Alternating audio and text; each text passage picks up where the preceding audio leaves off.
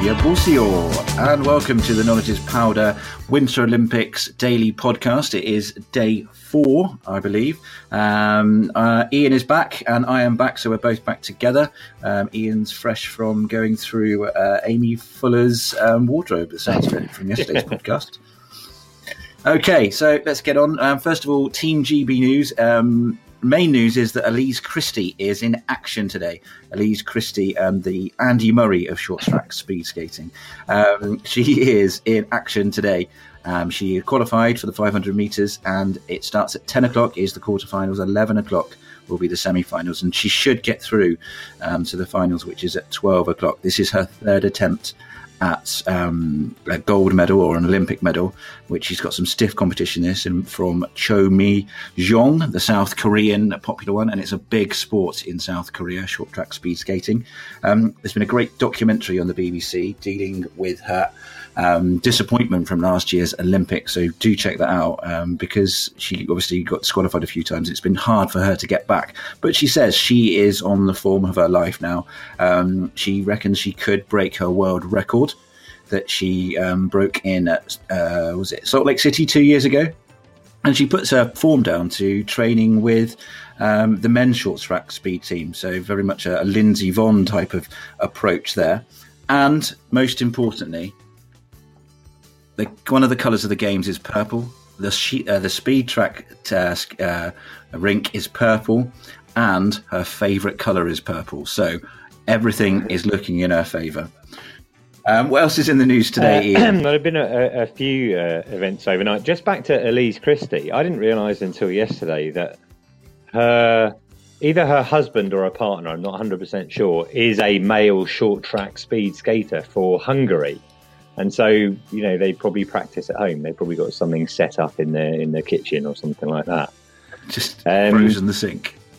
Yeah, exactly. Just overflowed. You know, left the door open. And she's Scottish, right? It's freezing up there. Uh, good news is that overnight there were no, excuse me, no events cancelled uh, because of the weather.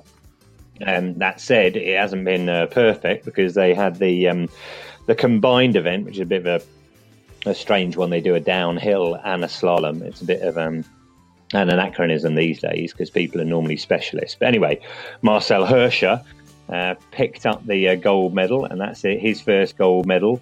Uh, he'd had a, a, silver before in slalom. He's a slalom specialist, and probably what helped him was because it was windy. They started the downhill run uh, lower down the course than they normally do, so it kind of favoured the uh, the slalom skiers more than the downhillers. And in fact, um, Svindal from Norway, he was in second after the downhill, but he didn't do the slalom because uh, the wind uh, blew up a bit, and he hadn't skied slalom for a couple of years. So I don't know. He probably probably a bit disappointed with that, I guess. Uh, women's halfpipe was won by Chloe Kim, uh, who was a favourite. We mentioned her yesterday. Had her ice cream uh, between runs one and two. She Which makes a lot of sense. That. How do you think that would help you? Um, well, it's the same reason that we drink tea. If um, if we were in the desert, the tea helps our body go. Oh, we're hot. We need to cool down, and uh, it also works in the reverse climate. So if you have an ice cream when you're cold, um, it encourages your body internally to feel cold and work harder to warm you up.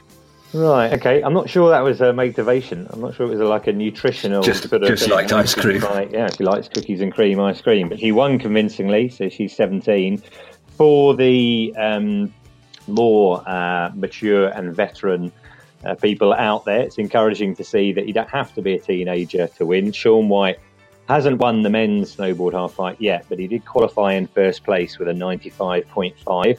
Uh, I watched that run uh, this morning and uh, Ed Leigh is always good at coming up with uh, some commentary.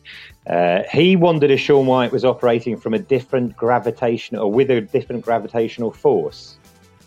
And I was, I'm not really an expert on physics, but I was trying to work out how that would happen. I think you might just be referring to Red Bull. Right.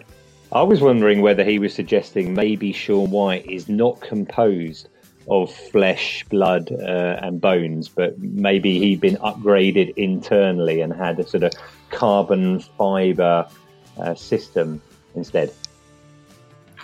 That is a deep conspiracy. Yeah, you know, he's well, he, he's he's been around long enough, and this is his third Olympics. But anyway, for the people in their thirties and older, it's encouraging to see him beating uh, uh, people twice his age. So those are the main things overnight, I guess. They had some moguls as well, which I watched yesterday. They were kind of in the day yesterday, if that makes sense. And I don't know about you, Jim, what you think, but watching the moguls, I just think compared with the freestyle events they have these days, it just looks, it just looks lame. Being moguls is hard work, but you know they do, you know, like a, ooh, a backflip with a misty grab or whatever it is, and you think, yeah, okay, time to let that one go. I think. Do you know, do you know? I I think it. I'm agree. Like I think it does look at a place, and you know, there's a there's a reason ski ballet is no longer in the Olympics because it looks dated. But there's something about um, uh, the moguls I really kind of respect. I mean, not enough to go and sew knee patches on my ski trousers, but I don't know. This I really do respect it.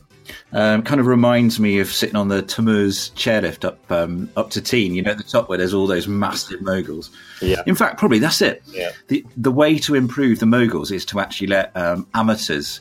It's the only it's the only Olympic sport that amateurs would make it better.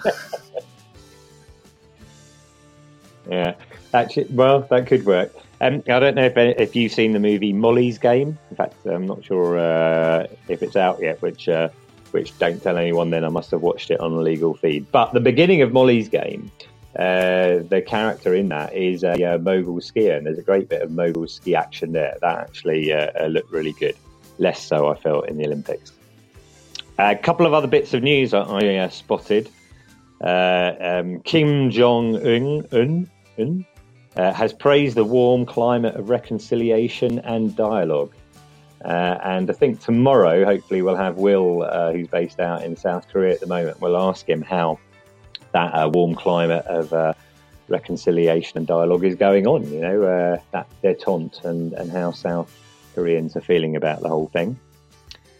Uh, also saw that um, sadly we've got the first positive drugs test from a Japanese short track speed skater uh, naturally, he's protested his innocence, but um, I don't think anyone ever puts their hands up and says, "Oh yeah, I actually took um, drugs." It'd be pretty stupid if you did. I mean, if I was taking drugs, my performance art, I take podcast enhancing drugs. I need to. Uh, no, I wouldn't admit it. I'd, uh, I'd, definitely keep quiet about that. Yeah. Um, then I also noticed, you know, yesterday we had all that the uh, uh women's snowboard uh, slope style and only nine out of 52 of them, you know, made it uh, with clear runs. Well, a FIS spokesman uh, yesterday, or possibly today, I kind of lose track of the days a little bit, said that um, you know we know it was very difficult conditions for the riders, um, but nobody's forced to go down and compete, uh, which I thought was a little harsh because um, you know they could have if they were a little, you know, impatient, they could just wait another four years. Um, it sounds like, yeah, no one gives into peer pressure like that, do they? I mean, that's essentially what it is. You, you would never turn it down. Um, you'd have to be pretty strong-willed to say no, I am not entering. But what I thought was interesting that um, Jenny Jones yeah. re- originally said that she'd never win that event this year because it's progressed so much. But her yes. actual score yes. for her bronze medal would have got her the gold in those conditions. Yeah, I saw that uh, as well. It would have uh, got a gold. There was, in fact, some good. I'm watching a lot of Olympics coverage. I never thought I'd watch this much, but I was uh, listening to it in the studio. I think it's in the UK. You got Clare Balding, Chemmy Alcott, and Ben Kilner, who's a, uh, a UK snowboarder. They don't seem to be treating well, him particularly well. They seem to be intent on embarrassing Ben Kilner every step of the way. Yeah, yeah, Chemmy's really enjoying that. Did you see them make him put yeah, on a absolutely. yesterday? Uh, I thought. yeah. A lot of um, reference to baggy clothing, some very old cliches of snowboarding going on. Yeah, lots of old cliches, but they did talk about how at the top of the, uh, uh, or before the event competed, they would have asked all the competitors, you know, do you want to go ahead? And apparently none of them presented uh, any objections. I noticed in Aimee Fuller's quote, you know, afterwards, she said, uh, and I mentioned this yesterday, that it represented the best the best uh, um, opportunity as far as the weather conditions are concerned. And it made me think that they said to them at that meeting, okay, you don't have to do it today, but if you don't, you know, it might not happen at all because this is the best weather conditions we've got. And they kind of pushed them into it. Um, I imagine in due course we'll, we'll get a bit more. Yeah, I think you're right. I suspect once the games are over and everyone's got the pressure off, we'll find out a bit more about um, what actually went on. Because you know it's tough to counsel such a big event, but also we need to they need to be considerate. We we spend all our time talking about people saying you've got to be safe on the slopes. And it's no good if we're turning around with this big competition going. Um, you know, it's a bit dangerous, but you've got to go anyway. It's not it's not the right yeah. message, I don't think. So, other than um, short track speed skating, um, hopeful Elise Christie for Team GB um, happening today at around about 10 o'clock to start with. What else is there, Ian, that we can look forward to in this wonderful 24 hours of sport? Okay, well, we've got, well, I think we've got Andrew Young uh, is taking part in the uh, sprint cross country today. Uh, you know, he's a veteran of the Olympics, probably you know, not as likely as Andrew Musgrave to do well, but I think he's competing around 10 a.m. or maybe 9 a.m. this morning. So uh, probably around the time you listen to this podcast. Yep. Um, what else is there? Anything more? There's probably loads of curling on, that's absolutely true. But it's all mixed. I'm not really into the mixed. I don't know why. Uh, no. Well, I think the British uh, British women start at midnight tonight, so you'll probably be staying up late to watch them. Yeah, absolutely. That is. And and then we've got uh, the men's uh, half pipe, snowboard half pipe. So can Shaun White uh, pull it out of the bag uh, again? That's at four a.m. I think, or two to four a.m. Perfect. So lots to look forward to and lots to watch. Um, if you uh, enjoy our podcast, make sure you subscribe and um, like us and share us as well. Tell other people about the podcast. Isn't that right, Ian?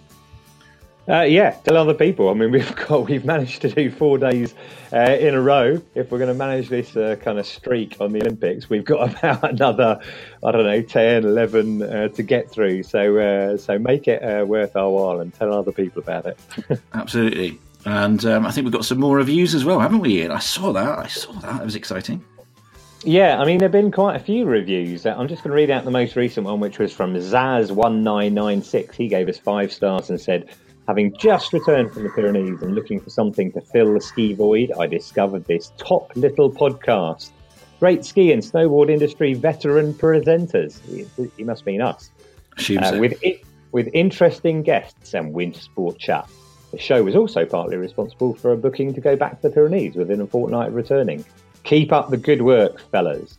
We so will thanks do. very much, Daz, 1996. Uh, we appreciate it. And if anyone else wants to leave a review, that was on iTunes, um, that'd be great. Wonderful. All right. Thank you very much, Ian. This is the Knowledge is Powder podcast. We will be back tomorrow for day five of the Winter Olympics.